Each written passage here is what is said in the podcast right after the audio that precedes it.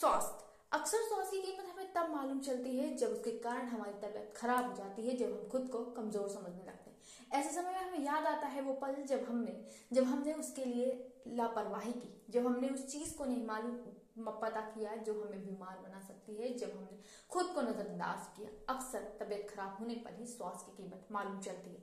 एक बार फिर देश में कोरोना के मामले बढ़ने लगे हैं। कोरोना वायरस का नया वेरिएंट इस बार और ज़्यादा घातक और प्रसारित ऐसे में ज़रूरत हो चुकी है दो गज की दूरी बढ़ाने की, मास्क लगाने की और साफ़ सफ़ाई रखने। की अगर हमें ऐसा कोई व्यक्ति लग रहा है जो संक्रमित है तो उससे दो गज की दूरी बनाए रखने की, क्योंकि स्वास्थ्य है तो हम हैं। स्वास्थ्य है तो हम हैं, यही सबसे बड़ा धन है। कोरोना के काल के बाद समझ चुके हैं हम, इसलिए आगे बढ़ एक जागरूक